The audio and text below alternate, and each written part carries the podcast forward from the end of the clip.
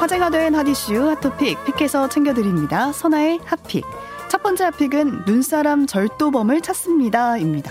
지난주에 내린 폭설로 곳곳에서 눈사람을 만들어 놓은 걸 볼 수 있는데요. 한 음식점에선 손님 유치용으로 만화 캐릭터 울라프를 만들었는데 이를 도난당하는 일이 있었습니다. 울라프를 만들었다는 한 음식점 주인은 어제 SNS에 가게 앞 CCTV 화면을 공개했는데요. 뒷모습이라서 누군지는 잘 파악되지 않지만 한 남성이 울라프 눈사람을 그대로 들고 가버리는 장면이 담겼습니다. 음식점 주임은 손님을 위해 자신이 2시간 반 동안 공들여 만든 건데 누군가가 훔쳐갔다며 절도범을 찾는다고 해당 영상을 공유했는데요. 비슷한 사건은 지난 19일에도 있었습니다. 전남대 캠퍼스 인근에 만들어 놓은 캐릭터 눈사람을 누군가 고의로 파손했던 건데요. 하지만 법조계에서는 범인을 찾는다고 해도 자연적으로 내린 눈으로 만든 눈사람을 제물로 인정받기 어렵다면서 법적으론 처벌하기 힘들다는 입장을 보였습니다. 누리꾼들은 법적 책임을 물 순 없어도 도의적 책임은 분명히 해야 한다라고 비판했습니다. 또 하나 논란거리가 된 게 있죠. 이번에는 눈오리인데요. 최근 눈오리가 아이들의 겨울놀이로 자리매김하면서 올해도 곳곳에서 발견이 되고 있습니다. 보는 사람은 귀여운데 차주들은 잔뜩 긴장하고 있는데요. 아이들이 눈오리를 만드는 과정에서 차량 외부가 손상될 수도 있기 때문입니다. 눈오리를 만들 때 사용하는 플라스틱 집게를 차량 위에 있는 눈을 쓸어 담을 때 사용하면서 미세한 스크래치가 발생하기 때문인데요. 작년 겨울에도 이로 인한 피해 글이 올라왔던 만큼 올해도 차주들의 눈오리 공포는 계속될 것 같습니다.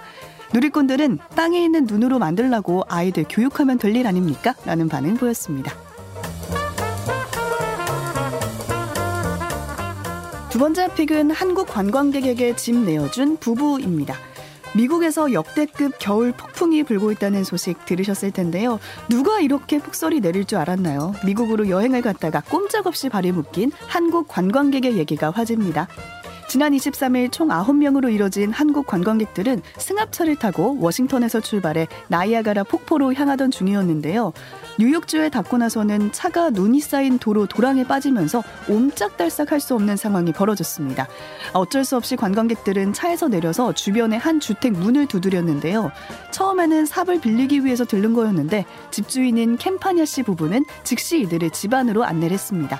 이미 폭설이 예고된 상황에서 이들이 더는 움직일 수 없다는 걸 알고 있었던 거죠. 다행히 캠퍼네 씨 부부도 며칠간 나가지 못할 것을 대비해서 냉장고를 가득 채워놓은 상태였습니다.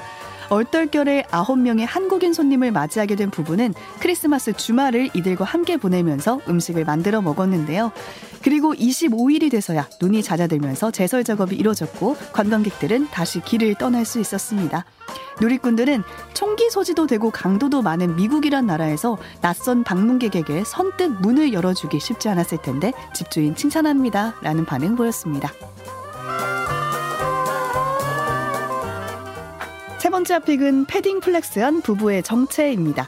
많은 돈을 한 번에 쓰는 일명 flex를 제대로 실현한 부부가 나타났는데요. 지난 25일 온라인 커뮤니티에는 유명 브랜드의 패딩이 가득 담긴 쇼핑백 10여 개의 사진이 올라왔습니다. 글쓴이는 크리스마스 기념으로 flex라는 걸 한번 해봤다고 적었는데요.